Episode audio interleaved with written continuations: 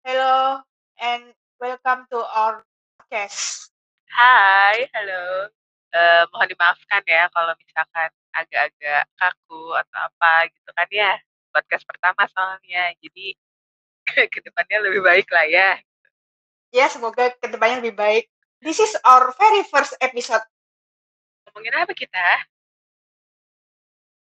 Ngomongin tentang pertama ada kayak referensi liga, terus nanti tiganya apa aja sih gitu loh. Emang yang paling sering emang ada liga women soccer tuh ada ya? Ya ada. Terutama kalau di Eropa tuh orang lebih sering nonton sekarang Liga Iberdrola Spanyol, Primera. Terus kedua WSL yang sekarang lagi heboh-hebohnya juga. Yang ketiga itu Frauen Bundesliga Jerman, dan ini tuh baru saja berhasil restart dari bulan Mei kemarin, dan sekarang sudah selesai, di mana Wolfsburg menjadi juaranya musim 2019-20. Banyak ya, dipikir Indonesia aja yang baru mulai liga. Ternyata udah lama ya liga dunia tuh tentang perempuan. Sebenarnya sudah lama juga sih, terutama di Jerman udah hampir 40 tahun lah. Ini gimana ya, kalau maksudnya gini kan, kalau yang kita tahu adalah liga tuh memang beda-beda ya gitu, tergantung memang di daerahnya. Ada liga yang memang hanya short term 3 bulan gitu, terus itu ada yang liga memang sama, hanya ada seasonnya gitu. Nah terus udah gitu, kalau misalkan ya kan kita tahu lagi corona ya musimnya ya, gara-gara kemarin juga ada yang juara lagi liga pandemi corona. Iya betul gitu. Banyak yang juara liga corona, hanya Jerman aja yang berhasil menyelesaikan semuanya, dan protokol kesehatannya seharusnya bisa ditiru oleh banyak liga, terutama di Eropa. Jerman ya berarti yang oke ya, termasuk sudah sangat profesional sih. Gue inget waktu menyerahkan trofi Bundesliga-nya itu, si Hannelore Ratzenbuch, wakil presidennya DFB khusus untuk sepak bola wanita, dia pakai hand sanitizer dulu sebelum menyerahkan trofi, dan medalinya mereka ambil sendiri-sendiri. Bukan main sih gitu kan, kalau misalkan ya gimana ya, karena kan satu ya kita nggak bisa tahu yang women soccer kan, ada liga pun wah banget ya, terus gitu ya betul, liganya di stop, orang-orang juga jadi lupa gitu loh ya kan. Jadi ya mau nggak mau harusnya kita langsung liga tetap berlangsung gitu kan, tapi kita juga harus perhatiin si protokol kesehatan juga kan harusnya, daripada gitu, atau tiba-tiba si ininya kena infeksi, si playernya infeksi, agak ribet juga sih. Dan betul juga sih, di Inggris sebelum memulai pre-season ada satu pemain yang positif COVID-19. Setelah setelah kurang lebih 800 pemain dites kan sebelum memulai pre-season. Iya, maksudnya gini, ya memang sih kalau misalkan kayak gini emang harusnya kan dites dulu kemudian, tapi jadi agak simpang siur sih kemarin gitu kan, karena memang dengar-dengar ada yang sempat dites positif kemudian negatif, kemudian tiba-tiba ya gitu. Jadi kayak yang sebenarnya untuk liga sebelum kita memulai liga nih gitu kan ya, itu tuh memang ada satu ketentuan gak sih, apakah memang rapid test atau memang swab test atau memang dua-duanya gitu kan. Karena kalau misalkan kita lihat yang Liga Amerika kemarin ya kayak inilah Orlando Pride yang mereka dites terus ada yang positif terus ada yang enggak, terus tiba-tiba jadi heboh gitu kan. Nah ya, terus sebenarnya ada nggak sih itu kan si kesepakatan secara umum tentang women soccer untuk si tes COVID-19 ini? Nah, kalau tes itu sebenarnya contohnya di Jerman kan. Jadi balik latihan misalnya, maksudnya ya. Mereka dites dulu, terus bolanya setelah dipakai itu disemprotkan kayak cairan desinfektan gitu loh. Selesai dan sebelum main. Iya sih, bukan karena ya mungkin gini, kalau misalkan seperti itu berarti ini seru sih. Kita bahas aja di the next podcast, Ci. Kayak yang bakal ada next podcast-nya aja gitu kan. Ya, dan next podcast-nya kita belum tahu nih ngomongin apa. Banyak sih yang harus kita omongin. Karena temanya itu sangat-sangat kompleks. Iya, ada di Spanyol pemain muda itu banyak yang urusan gara-gara training rights gitu kan. Sehingga dari klub lama kayak menurut sekian nih, itu sangat menyulitkan pemain untuk memilih kemana mereka akan pindah. Gitu deh, kalau buat kita yang ngerti sih untuk Liga Eropa gampang ya gitu kan, maksudnya kayak untuk pemetaannya ini ke sini gitu ya. Kalau misalkan let's say ada yang dengar kita terus udah gitu awam sama sekali tentang Liga Eropa gitu ya. Di Eropa tuh ada apa aja sih liganya sebenarnya? Ya, itu. Liga Eropa, Prancis juga ada sih 12 tim, dan yang kompetitif bisa dibilang 2 aja sih, dan itu sudah lama sekali. Menarik ya, padahal kemarin Women's World Cup di Perancis kan? Iya, dan di Perancis itu tetap ya segitu-segitu aja sayangnya. Oke. Berarti yang lagi hype tuh gini, bukan lagi hype sih, jadi kayak yang akan start untuk sekarang tuh musim baru itu apa aja? Musim baru itu rata-rata nanti kan mulainya September, dan yang sudah terkonfirmasi itu Women's Super League Inggris, Primera Iberdrola, Divisi 1-nya Prancis, dan yang terakhir pasti Frauen Bundesliga. Semuanya mulai bulan September. Kenapa September?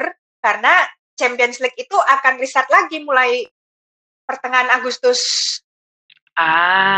Oke. Champions League akan restart lagi. Kemudian ini ya, pasti maksudnya kayak ribet banget ya, mereka lagi bongkar pasang semua punggawanya ya, gitu.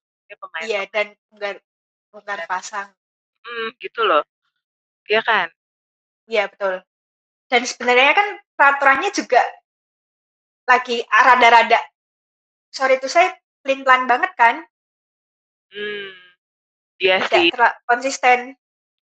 Ya gimana ya, maksudnya kayak balik lagi kan, lagi pandemi kan sebenarnya gitu. Betul, kita nggak bisa sih, jadi kayak kita tidak sulit memprediksi itu. 1, 2 kita nggak prepare juga kan, maksudnya kayak ini Eropa adalah liga paling prepare, liga wanita paling prepare gitu kan ya, ternyata pandemi ini mereka bikin kocar kacir juga gitu kan, jadi kayak gimana ya, mau nyalahin juga ya susah gitu kan, karena memang for the sake of ini kan, maksudnya kesehatan dan ini security-nya mereka gitu kan, tapi mau nggak mau juga mereka harus memperhatikan kesejahteraan pemainnya gitu. Kalau misalkan mereka nggak dimainkan, nggak digaji, itu kan mereka masih dalam klausul si klub kan gitu loh. Betul. Mereka juga bingung sih sebenarnya, makanya mau nggak mau ya bursa transfer tetap jalan kan. Ya, dan bursa transfernya terutama di Spanyol juga malah yang paling kenceng di Spanyol ketimbang di Inggris. Jerman agak slow, cuma memang melakukan transaksi pemain itu sudah dari sebelum musim baru dimulai. Jadi kayak bulan Februari mereka udah ngambil pemain baru dan baru bisa dimainkan pada bulan Juli berlakunya kontrak tersebut. Itu kalau kita lihat ya, itu lebih efektif mana sih gitu loh, kalau misalnya untuk transfer pemain ya gitu. Kalau misalkan dari bulan, ya kalau misal gini deh, karena keuntungan si Jerman ngambil dari Februari gitu kan, karena lagi musim pandemi kayak gini, dia udah untung dong, dia udah secure nih pemainnya gitu kan. Terus beda sama yang Inggris dan Spanyol gitu. Sementara kalau misalnya memang tidak musim pandemi kayak gini gitu kan, kalau kita deal dari Februari, itu kejauhan gak sih gitu? Atau memang sebenarnya sudah ideal? Mungkin kalau di Jerman, dari saya ngikutin liga tersebut, memang seperti itu gaya transfer mereka.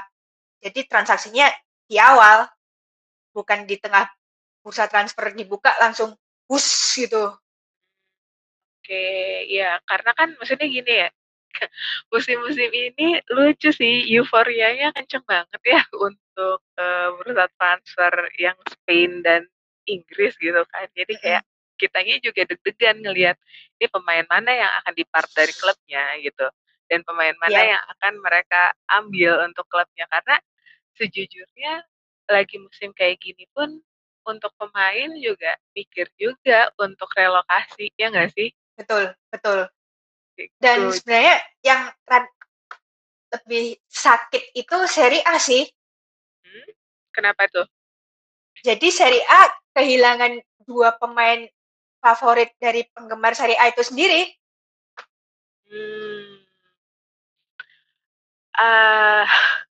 Karena gini, maksudnya kayak kalau kita ngelihat, jangan jauh-jauh ke Italia ya, maksudnya kayak ke ini deh, ke Belanda, kita lihat banyak banget si pemain-pemain yang milih pulang gitu kan, karena memang ketidakpastian si kondisi ini gitu kan. Jadi mau nggak mau mereka pulang, dan ya udahlah walaupun gajinya nggak seberapa dengan gaji sebelumnya, let's say ya, tapi at least dia ada di hometown gitu. Kayak Sari jadi pulang kan ya? Sari Van Veenendaal memang jadi pulang, dan itu sebenarnya agak-agak aneh sih prosesnya. Kayak gitu kan. Dia kan sudah deal bulan Mei, dan beberapa waktu lalu berita itu dihapus dari websitenya PSV Eindhoven. Ya itu. Dan habis itu beberapa saat kemudian terkonfirmasi lagi. Ini membuat semua orang bingung. Iya, karena kan gini, kalau yang Belanda sendiri yang confirm pulang adalah si siapa? Mendy juga pulang kan ya? Mendy Vandenberg. Oh iya, Vandenberg, bener. Aduh, lupa deh. Terus saking banyaknya. Stef juga pulang kan? Ya, Stephanie Van der Graaf juga pulang ke Ajax. Terus si Sari pulang, gitu. Balik ke PSV Eindhoven. Gitu. Maksudnya kayak mereka cenderung untuk kalau nggak pulang dia stay. Sementara Belanda-Belanda lain kayak Lieke tetap kan karena dia stay. Lieke kontraknya kan masih di Barcelona, tahu saya. Terus udah gitu Dani sama si Viv juga stay kan gitu. Jadi kayak lebih ini sih lebih mereka cari aman sih kalau untuk Eropa ya gitu. Kalau misalkan ngelihatnya sih lebih aman dibandingin sama orang-orang yang di Amerika sana, iya nggak sih? Iya betul. Dan memang Vivian Miedema dan Daniëlle van de Donk itu pemain kunci Arsenal itu sendiri. Jadi untuk balik ke Belanda susah juga sih. Iya sih, benar gitu kan. Maksudnya kayak jadi mereka lebih si pemain-pemain ini lebih suka around Europe lah ya dibandingin mereka harus ke USA let's say gitu ya, atau enggak ke Australia gitu. Dan ngomong-ngomong soal USA ini, Sarah Bohadi dan Jennifer Marosan kan sempat dikait-kaitkan dengan salah satu klub NWSL. Utah Royals itu kan. Tapi karena masih pandemi di Amerika bener-bener gila banget, akhirnya mereka kayak berpikir ulang untuk pindah ke Amerika. Maka dari itu si Lyon itu memilih memperpanjang kontrak mereka sekitar 3-4 tahun. Menarik ya.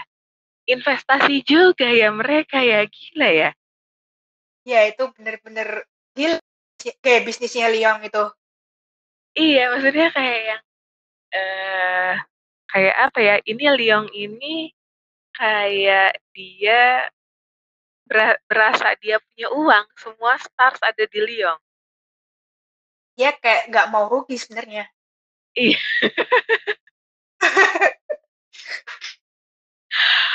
Cuma jadi gini, kayak tahu kayak season kemarin aja ya, mereka punya di ada beberapa stars yang memang mereka maksudnya kayak apa ya, mereka numpuk stars kan di situ kan, tapi pada akhirnya mereka nggak dipakai gitu loh. Memang seperti itu. Alex Greenwood misalnya ya, dia dikasih kesempatan main juga enggak, jarang. Ngeri juga ya ini. Ada didatangkannya dari Manchester United dengan susah payah.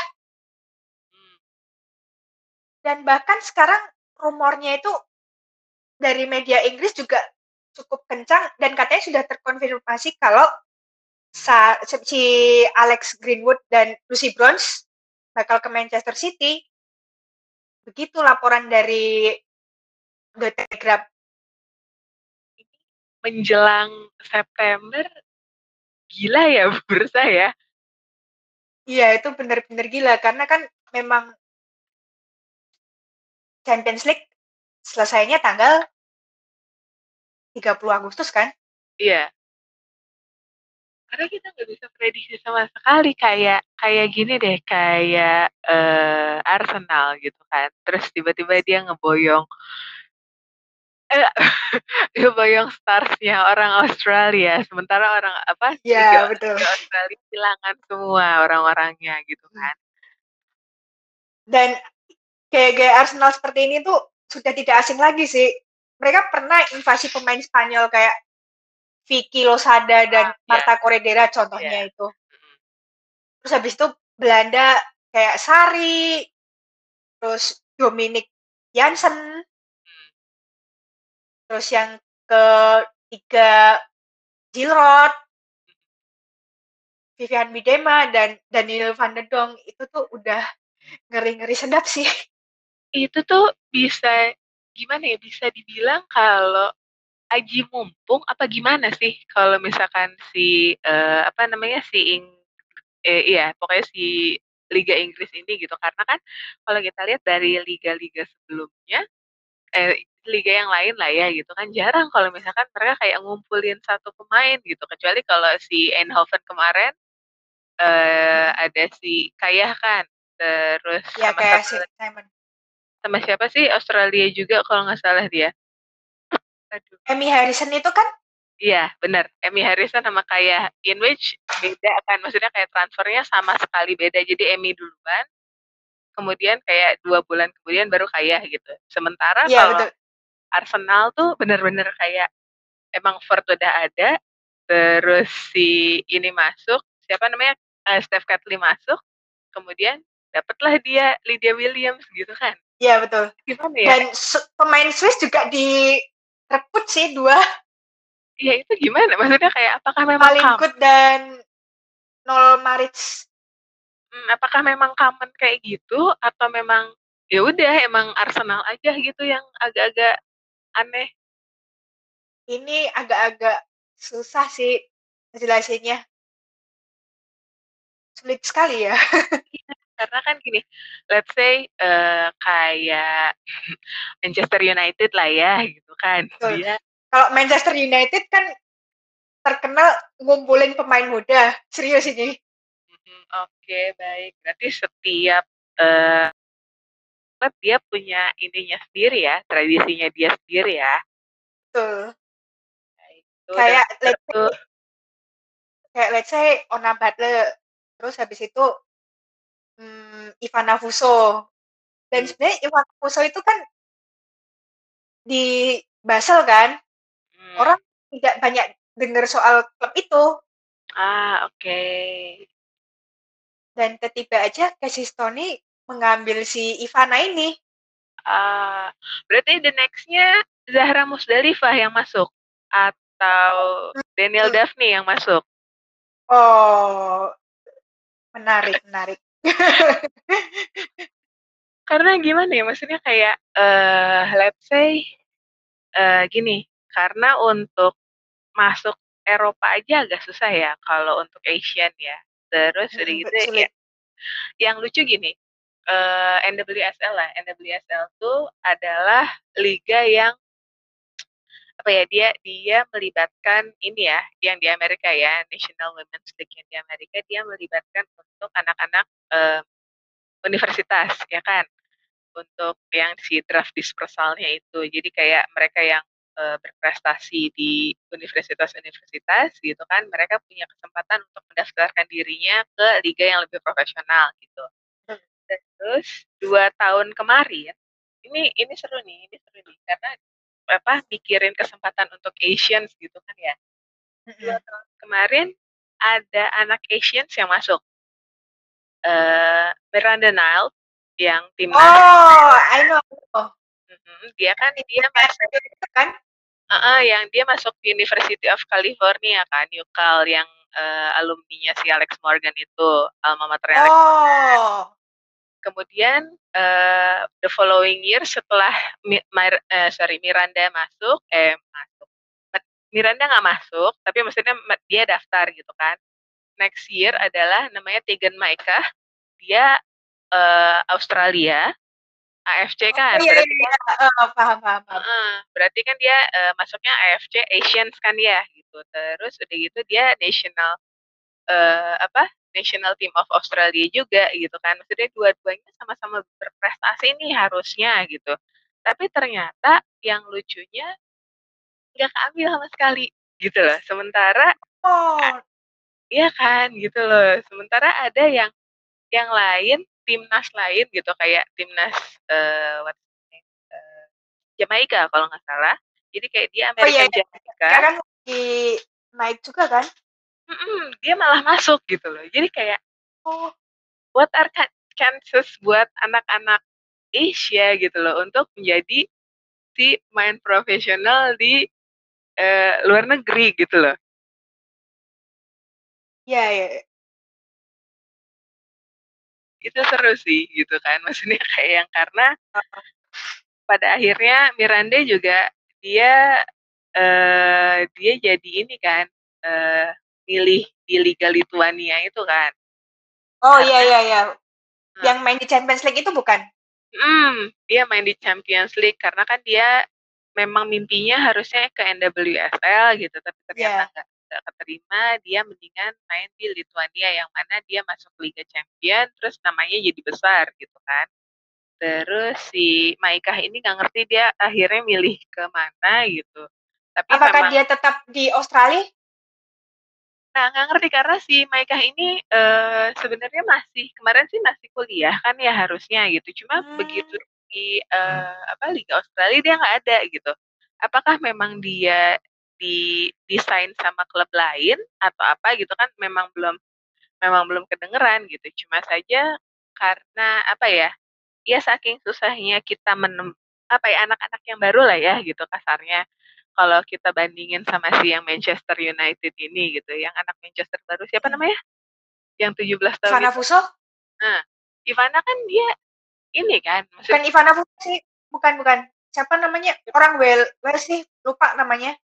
Dia kan memang umurnya masih di bawah kan gitu, tapi dia bisa masuk gitu. Sementara dan maksudnya saya nggak kedengeran nih gitu si anak ini gitu. Sementara kalau Miranda tapi sama dia kayaknya main di under 21 sih, bukan itu, di tim utama.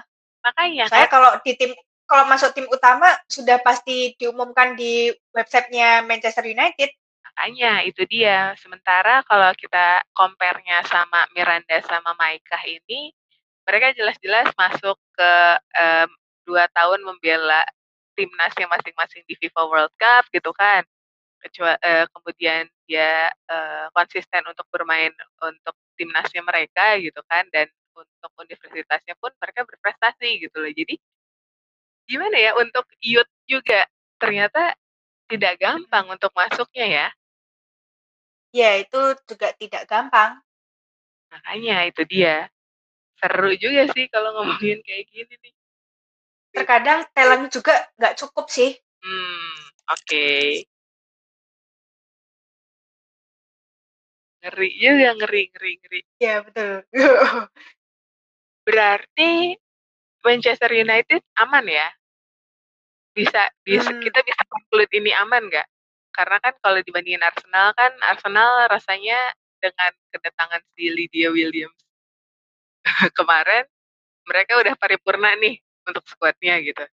Sudah cukup sih, cuman mungkin butuh rasanya, karena kan Louis Quinn itu kan baru saja meninggalkan Arsenal kan? Iya benar sih. Kalau Chelsea sama juga seperti Lyon, lama-lama menumpuk pemain bintang. Tapi jadi bingung. Iya nggak sih, kalau Lyon jelas memang tidak dimainkan gitu kan. Maksudnya kayak ya udah gitu. Lo di hire tapi nggak dimainin, kayak Morgan Bryan kemarin tuh. Iya, Morgan Bryan itu sungguh-sungguh tragis sih. Itu useless banget dia, kedatangan dia di Lyon tuh useless banget kan gitu. Kayak tidak membantu sama sekali. Makanya, sementara kalau kita lihat Chelsea gitu kan, kita lihat Ji So-yun, pemain Korea Selatan, dia kan starnya nih gitu kan, maksudnya kayak dia bisa jadi pemantik ataupun dia bisa finishing, ya kan? Ya, dia serba bisa. Sementara rasanya kalau semisal Ji So-yun pindah dari Chelsea itu sulit ya rasanya, dan akan susah menggantikan orang seperti Ji So-yun. Makanya kan, terus dari itu kemudian AFC lagi masuk, Sam Kerr kan. Terus Sam debut gitu kan, dan debutnya nggak main-main, dia tiba-tiba bikin gol kan. Terus udah gitu, kasarnya adalah orang awam pun bisa melihat bahwa wah ini posisinya Ji So-yun bahaya nih gitu kan, bisa-bisa betul tergantikan sama Sam Kerr. Kemudian Chelsea lagi masuk lagi satu, siapa kemarin? Melanie Leupolz. Itu kan, jadi kayak gimana ya? Jadi kayak apa ya? Apakah kehadiran Melanie Leupolz itu jelas sangat-sangat menggeser posisi Ramona Bachmann. Makanya akhirnya Ramona Bachmann pindah ke PSG. Makanya kan kayak Ramona pun dia sudah bukan mengerti sih, jadi kayak dia sudah paham gitu kan bahwa ya udah gue kayaknya tergantikan gitu kan, akhirnya dia masuk PSG, yang mana kayaknya sih dia akan lebih bersinar di PSG. Dia kan baru sekali pindahnya. Makanya kan, maksudnya kayak karena dia selama ini di Chelsea, terus udah gitu kalau misalkan Lyon, balik lagi Lyon kan memang gak dimain ya. Nah kalau misalkan si Chelsea, dia tuh kayak yang udah punya banyak, tapi kayak mereka pengen mainin semua. Itu gimana ya? Emma Hayes langsung pusing itu. Iya kan, kayak yang gak mungkin. Jadi Sam Kerr tuh kan finishing banget nih. Benar, dia finishing banget. Karena gak mungkin. Dan belum lagi kabar-kabar soal Pernilla Harder itu. Nah, itu dia kan. Gak mungkin gini, Sam Kerr itu finishing. Dia gak mungkin dia ditaruh di wing. Karena itu bakalan banget Sam Kerr kan. Sementara Ji itu bisa jadi di depan, dia bisa jadi finishing, yang mana dia bisa jadi dari wing, dia bisa finishing, ya kan, itu Ji. Jadi kayak overlapping gak sih gitu kan, ada Sam Kerr, ada Ji, lo mau pilih yang mana? Iya kan, terus tiba-tiba ntar kalau masuk Pernil, dia ditaruh di mana coba? Nah, siapa? Dan yang jadi concern itu adalah si Frank Kirby dan Eric Cuthbert. Itu jelas-jelas dipertanyakan sih. Iya sih, sebenarnya gitu kan. Makanya Chelsea mau dibawa ke mana sebenarnya skuadnya mereka gitu kan. Dan mengingat bahwa ya sebentar lagi ini liga mulai loh gitu loh, kecuali kalau misalkan memang ada regulasi lain yang bilang bahwa liganya extend karena circumstances-nya lagi seperti ini gitu kan. Iya betul. Dan sebenarnya yang belum keluar jadwalnya sih untuk WSL itu. Hanya mereka di WSL ini masih finishing touch, lucu-lucu gemes-gemes gitu kan, bikin deg-degan ininya apa penggemarnya. Dan transfer memang bikin kejet penggemarnya sih. Makanya gitu. Apalagi fans Manchester United tuh kalau menunggu pemain bukan main. Pemain baru. Iya. Gimana ya? Maksudnya kayak ini seru sih. Maksudnya kayak yang menunggu kedatangan si pemain baru di klub kesayangan tuh seru banget ya gitu kan sebenarnya gitu. Terus cuma kadang-kadang kita juga kayak nggak ngerti gitu. Apakah memang dengan datangnya si pemain baru? Apakah memang sesuai dengan yang harusnya ada gitu kan? Atau ternyata si manajemen dan si coach tuh beli lagi pemain baru yang ternyata bukan ternyata sih, maksudnya kayak yang kita lihat useless, lo kenapa beli si ini sih gitu kan? Harusnya kita butuh misalkan kayak midfielder atau apa kayak gitu. Ini kejadian sama Jendro sih. Ya, semua penggemar punya ekspektasi tinggi dengan dia pada musim lalu, dan pada akhirnya apa? Udah gitu-gitu aja mainnya. Ah, oke. Agak ribet ya, kasihan juga klubnya. Dan makanya MU itu butuh striker lagi satu, beserta back tengah sih. Ini menarik sih, maksudnya kayak untuk kedatangan si pemain terus ternyata tidak sesuai ekspektasi gitu kan. Terus terang aja kalau gue sih agak deg-degan sama orang-orang Australia yang baru pindah ke Eropa. Gue ada concern dengan gimana caranya beradaptasi. Itu satu. Dua, apakah mereka cukup meyakinkan gitu loh. Apakah mereka yakin mampu untuk bareng sama orang-orang Eropa, kan orang-orang pemain-pemain Eropa yang memang si ininya pun pace-nya udah tinggi gitu kan. Sementara kita lihat iya sih mereka maksudnya kayak beberapa dari mereka kan sudah main di Amerika gitu kan ya. Dia kan ada lama di Amerika kan? Most of them, maksudnya kayak banyak banget dari mereka yang memang lama di Amerika gitu kan. Cuma kan balik lagi memang beda kan antara fase di Amerika dan di Eropa gitu kan. Apakah mereka mampu gitu kan? Apakah mereka bisa membuktikan seperti itu gitu? Kira-kira menurutmu gimana? Beda sih Amerika dengan Eropa itu. Kalau Eropa itu kan lebih ke taktikal dan fisikal juga jadi satu kan. Sementara kok di Amerika tuh bener-bener fisikal banget. Coba deh lihat jam mainnya juga. Ada yang siang-siang. Terus sampai Rahel Deli sempet collab. Ya beda, bener-bener beda. Apa ya kalau gini. Kalau gue lihat sih ya maksudnya gini. Kalau misalnya orang yang merhatiin gitu kan. Amerika masih sama kayak Australia gitu kan untuk jam mainnya, terus udah gitu untuk movementnya segala macam dia masih sama lah gitu, masih inline lah ya. Jadi kalau misalkan nggak heran kalau pada akhirnya pemain Amerika yang off season akhirnya ditransfer ke Australia, kemudian dipinjamkan gitu kasarnya ya, dipinjamkan walaupun sebenarnya ya transfernya juga gratis-gratis juga kan gitu kan. Dan kayak sama-sama menguntungkan klub masing-masing itu kan. Gitu kan harusnya. Nah sementara kan kalau misalnya kita lihat di Eropa gitu kan. Yang memang senior bisa bertahan kayak Alisa Devana gitu kan. Itu kan ya, enggak maksudnya kayak tidak diragukan lagi karena memang dia udah senior gitu kan. Jam terbangnya sudah pengalaman juga. Ya, sudah berpengalaman juga, nggak salah kalau dia ke Fiorentina kan ya kalau nggak salah dia. Iya Fiorentina, dan kabarnya kontraknya dia tidak diperpanjang sama Fiorentina. Nah, kayak gitu kan. Maksudnya apakah memang Aji mumpung gitu kan?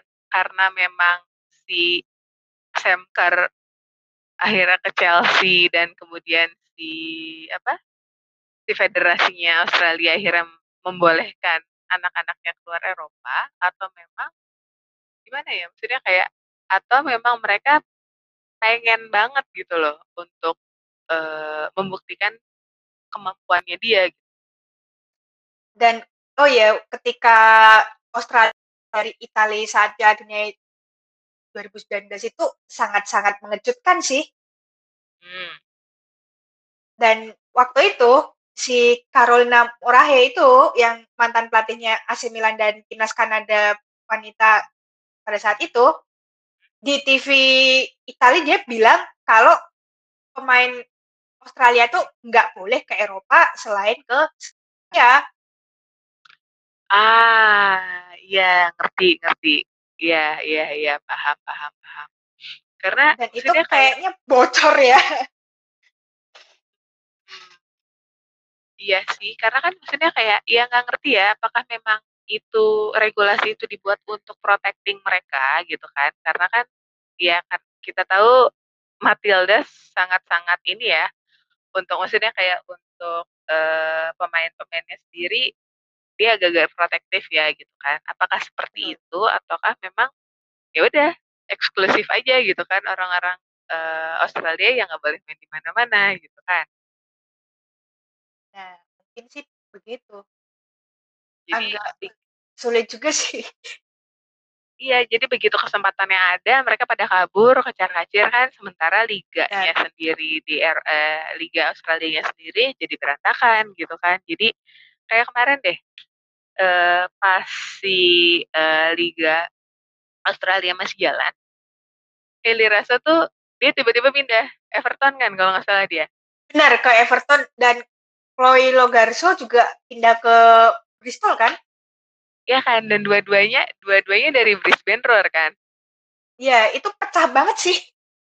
Itu jadi kocar-kacir kan, jadi kayak dia jadi langsung collapse itu Brisbane Roar gitu kan. Jadi gimana ya, emang nggak ada sama sekali untuk protecting atau gimana ya untuk Australia sendiri nih, nggak ngerti nih masalahnya. Nah, menarik juga sih Liga Australia tanpa kehadiran bintang-bintang Matildasnya itu. Kalau gue pengennya ya, subjektifnya. Iya, begitulah. Liga Australia tuh udah waktunya dia ngambil yang muda-muda, ya nggak sih gitu kan, daripada ya, dia daripada dia di circle-nya sendiri gitu kan. Jadi yang dimainin orang Australia lagi, orang Eropa, orang Amerika lagi gitu kan ya. Kenapa ya, betul. Gak mereka invest buat AFC. Nah, lebih menarik sih kalau invest ke AFC itu. Iya kan gitu, kayak siapa ya? Kayak pemain-pemain Afrika yang akhirnya dia loncat ke China. Iya kan? Ya. Itu banyak banget kan. Kayak gitu. Jadi kayak China tuh bersedia untuk menampung teman-teman dari Afrika. Yang memang Afrika kan jarang-jarang ada liganya ya. Jadi bukan liga sih sebenarnya. Oh iya. Kayak mini turnamen gitu kan? Yes, kayak Piala Kartini gitu kan ya. Terus ya, Piala Pertiwi. Yang gitu-gitu kan, mini turnamen gitu. Terus udah gitu, dan kalau jadi akhirnya batu loncatannya mereka ke China gitu kan, teman-teman yang Afrika ini. Iya betul, batu loncatannya ke China atau enggak mungkin ke Korea ya mungkin ya. Dan baru kan kalau Korea dia kan AFC juga gitu loh. Kalau misalkan buat pengennya sih kasarnya ya, ini jangan AFC deh, AFF aja deh gitu kan. Ada 10 negara kan sebenarnya AFF. Kemudian maksudnya kayak yang ya udah ngambilin aja anak-anak yang berbakat gitu kan dari tiap dari tiap timnasnya gitu. Terus diolah di Liga Australia, yang mana regulasi udah bagus kan, harusnya dibandingin sama Asia Tenggara yang lain gitu kan. Terus udah gitu nanti diadu sama Thailand. Diadu sama Thailand. Menarik ya, nih kan? Thailand. Iya kan, yang mana Thailand juga sebenarnya dia bukan liga tapi lebih ke university gitu kan. Jadi kayak universitas kayak gitu, kemudian diligain, kemudian dapatlah satu siapa universitas mana yang paling best gitu kan. Nah, konsepnya ya gitu aja harusnya. Karena ya sorry to say, mereka Australia udah hilang semua starsnya untuk Liga Australia gitu. Dan hampir semuanya hilang sih kalau dihitung dengan jari, siapa yang masih bertahan? Iya kan? Iya, paling Larissa Cromer itu dia sangat-sangat rawan cedera. Dan Larissa Cromer itu dia seangkatan sama dia debutnya adalah di AFF 2015 yang di Laos itu barengan anak-anak Indonesia. Oh iya ya, I see. Masih, maksudnya kayak mereka masih ketemu gitu kan. Jadi kayak ya kalau dari bukan umur sih, maksudnya kayak kalau dari jam terbang harusnya mereka sama dong. Sama harusnya. Ya kan gitu loh. Jadi kayak ya Australia kenapa nggak ngelihat, kalau buat gue ya, daripada mati banget liga di Australia, sayang banget. Dan yang mana Australia juga kan mau jadi host Women's World Cup kan. Terus jadi gitu. Udah 3. Gitu. Jadi kayak daripada mati banget karena starsnya udah nggak ada, kenapa nggak AFF aja dia bawa semuanya gitu kan ceritanya. Ya ngarep-ngarep dulu aja gitu kan ya, nggak apa-apa. Kan lumayan buat growing dari AFF itu. Iya, jadi batu loncatan kan. Jadi kayak the next-nya lo mau kemana gitu kan. Iya, gue udah misalkan kayak gue udah pernah nih main di AFF gitu kan. Di Liga Australia nih. Karena memang gue anak AFF. Oh mungkin, jadi kayak apa ya. Jadi begitu dia mau loncat ke Jepang atau South Korea. Biar gak terlalu jauh lah ya. Langsung ke Eropa gitu kan. Mungkin bisa diterima gitu kan. Karena memang sebelumnya dia udah regional Asia Tenggara. Dia langsung masuk ke AFC gitu. Oh iya betul. Kasarnya seperti itu. Gitu. Jangan sampai, karena yang terjadi sekarang adalah orang-orang Indonesia maunya instan. Tiba-tiba maunya cepat. Tiba-tiba dia datang ke Eropa gitu kan. Trial gitu kan. Iya, trial, tapi untuk bersaing juga sulit menurut gue.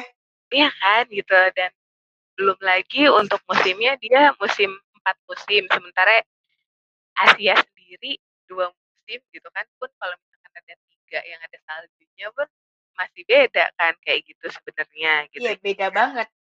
Makanya kenapa enggak per region, terus dari itu baru dia lompatlah ke Eropa. Jadi jangan sampai malah pemain kita yang dieksploitasi, jadi kayak kalau punya sponsor berapa gitu kan untuk kamu ada di sini gitu. Jangan sampai seperti itu.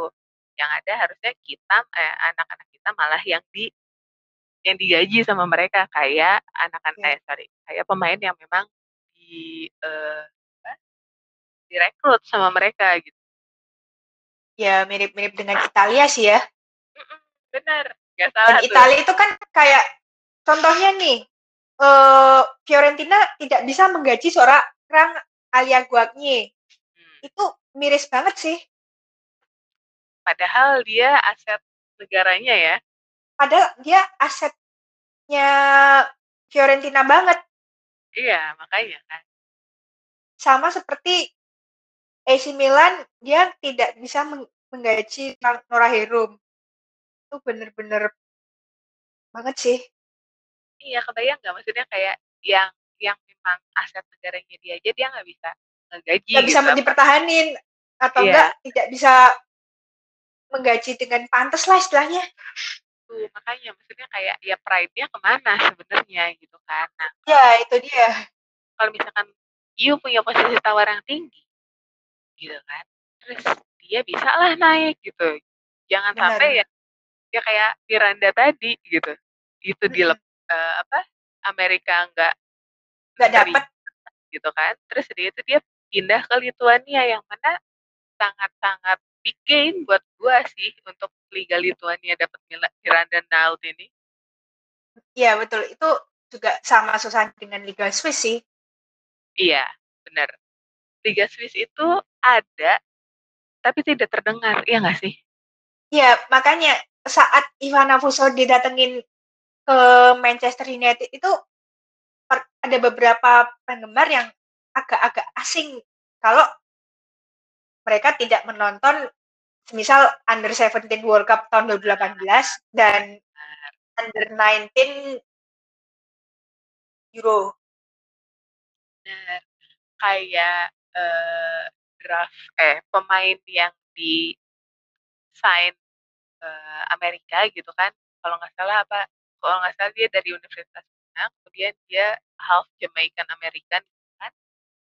Kalau orang awam nggak ngerti gitu kan, maksudnya kayak ini anak siapa, kok istimewa banget bisa masuk si draftnya, bisa desain sama klub Amerika gitu kan. Terus ternyata teman dari South Africa bilang, oh ya pantas dia desain katanya gitu kan, karena memang dia sudah berprestasi dari U17 gitu loh. Jadi kayak memang oh oke, kalau misalkan si negara, jadi orang di negaranya pun tahu kalau si anak ini berprestasi gitu. Jelas aja kalau orang Indonesia mah nggak tahu kan gitu, karena memang bukan regionnya Indonesia untuk melihat Afrika gitu. Beda juga sih. Makanya gitu kan, jadi kayak gimana ya, agak juga hidupnya agak kompleks juga sih kalau ngomongin perpindahan si pemain itu. Iya, ngomong-ngomong perpindahan juga berarti kalau apa ya, itu ngedatanginnya gimana ya, apakah memang kan ada beberapa negara yang memang restricted kan gitu, jadi kayak dia nggak terima untuk tidak terima untuk warga negara lain untuk masuk ke negaranya dia gitu kan. Sementara ini liga mau mulai loh gitu kan. Itu gimana ya? Maksudnya? Iya, jadi kayak yang ini kan liga mau mulai gitu kan. Apakah memang dia punya jadi kayak di wilayah Jerman kalau misalkan mereka sudah dibuka untuk aksesnya gitu. Jadi kayak yang kan kayak Inggris deh gitu, si Arsenal. Oh iya, maksudnya soal quarantine atau enggaknya gitu ya? Gitu, itu gimana ya? Kalau Inggris itu kan mereka baru mencabut karantina itu hari Jumat kemarin. Okay. Kalau Jerman kan, kalau gue dengar masih ada karantina itu ya, cuman nggak tahu berapa lama. Oke. Okay. Kalau Spanyol itu sama sekali tidak ada karantina. Menarik ya. Berarti langsung main aja gitu, hajar bleh. Langsung datang terus diperkenalkan kayak si Alia Guagni dari Firenze ke Madrid, Atletico. Oke. Ya maksudnya kayak kalau dari travel wise sih dia nggak terlalu jauh ya gitu, nggak kayak orang-orang Australia ke ke Arsenal juga kan harus travel agak lama gitu waktunya gitu. Cuma kan dia balik lagi, kita tahu Eropa pun nggak ini kan, nggak free sepenuhnya kan gitu loh. Jadi tidak free banget. Dan tadi ada ini ya, ada report bahwa satu pemain positif. Itu dari mana? Udah tahu? Tidak disebutkan oleh FA sih. Siapa dan klubnya di mana itu tidak disebutin. Nggak kayak waktu ini ya, nggak kayak waktu Orlando Pride ya, tiba-tiba jadi rame banget gitu ya. Nah itu dia, itu kan bener-bener hype banget itu. Ini gimana ya, maksudnya kayak karena kan harusnya pemain pun concern kan, maksudnya kayak lagi kayak gini terus mereka malah starting new season gitu kan, terus pun circumstances-nya lagi nggak baik gitu, karena balik lagi kan kita benchmarknya Amerika kan ya, kemarin itu Amerika dan NWSL tuh sempat ditentangkan karena satu si Utah kan tinggi banget ya untuk case-nya kan. Betul. Dan orang-orang malah mempertanyakan lah, Utah kan punya Utah Royals gitu dan di host-nya pun di Utah gitu. Tapi ternyata gitu kan, maksudnya kayak ini safe apa enggak gitu. Ternyata dia punya dia sediain venue yang agak jauh dari keramaian gitu kan. Kemudian ya benefitnya buat inilah gitu, buat pemain-pemainnya gitu kan. Jadi nggak terlalu bukan terpapar sih. Jadi kayak ya nggak terlalu ketemu sama orang banyak gitu kan. Pun mereka tanpa pemain kan sebenarnya gitu untuk yang di tanpa penonton. Maksudnya pemain sama penonton ya kan, dia tentu penonton kan. Untuk stadionnya. Terus udah gitu, tapi ternyata yang dikhawatirkan malah nggak terjadi, malah si Orlando yang terinfeksi kan sebenarnya kayak gitu. Jadi apa ya? Apakah memang keputusan yang tepat untuk starting liga ini gitu kan? Apa enggak? Itu sih bener-bener debatable banget sih yang soal NWSL itu. Secara mainnya juga 1 bulan penuh gitu kan, jadi menurut gue terlalu pendek. Jadi mirip ini ya, jadi mirip Liga Putri Indonesia ya, yang Liga 1 kemarin ya. Iya, tapi slightly better, masih ada jeda istirahat dengan layak. Orang bercanda ditanggepin serius ya iyalah gitu kan, maksudnya kayak ya karena kan iya kan, maksudnya kayak jadi di sandwich program kan untuk si NWSL yang kemarin kan gitu loh. Jadi kayak harusnya dia NWSL tuh harusnya 6 bulan ya kalau nggak salah ya. Malnya mulai bulan April sampai Oktober gitu kan? Iya, sekitar inilah, sekitar setengah tahunan lah gitu ya, ditambah rata setengah tahun. Iya, ditambah rehat-rehat segala macam ya. 6 bulan lah segitu kan. Nah, makanya maksudnya kayak dari yang ideal 6 bulan terus jadi sandwich program 3 bulan gitu kan, kemudian ini udah mau final lagi itu terasa ya? Iya kan udah ini udah mau ini lagi kan, udah mau quarter final lagi nih gitu kan untuk yang si Liga Amerika. Iya, udah quarter lagi gitu. Terus jadi gitu ya gitu maksudnya kayak harusnya kita untuk berkaca sama si Liga Amerika Liga yang mau start ini harusnya berkaca dari Liga Amerika kalau kata gua mah gitu kan ya. Jadi kayak mereka betul sama harus berkaca dari Liga Amerika dengan format Challenge Cup seperti ini. Seharusnya liga kita juga coba deh lihat konsepnya NWSL Challenge Cup ini. Benar, untuk safety-nya seperti apa gitu kan. Kemudian dari safety terus jeda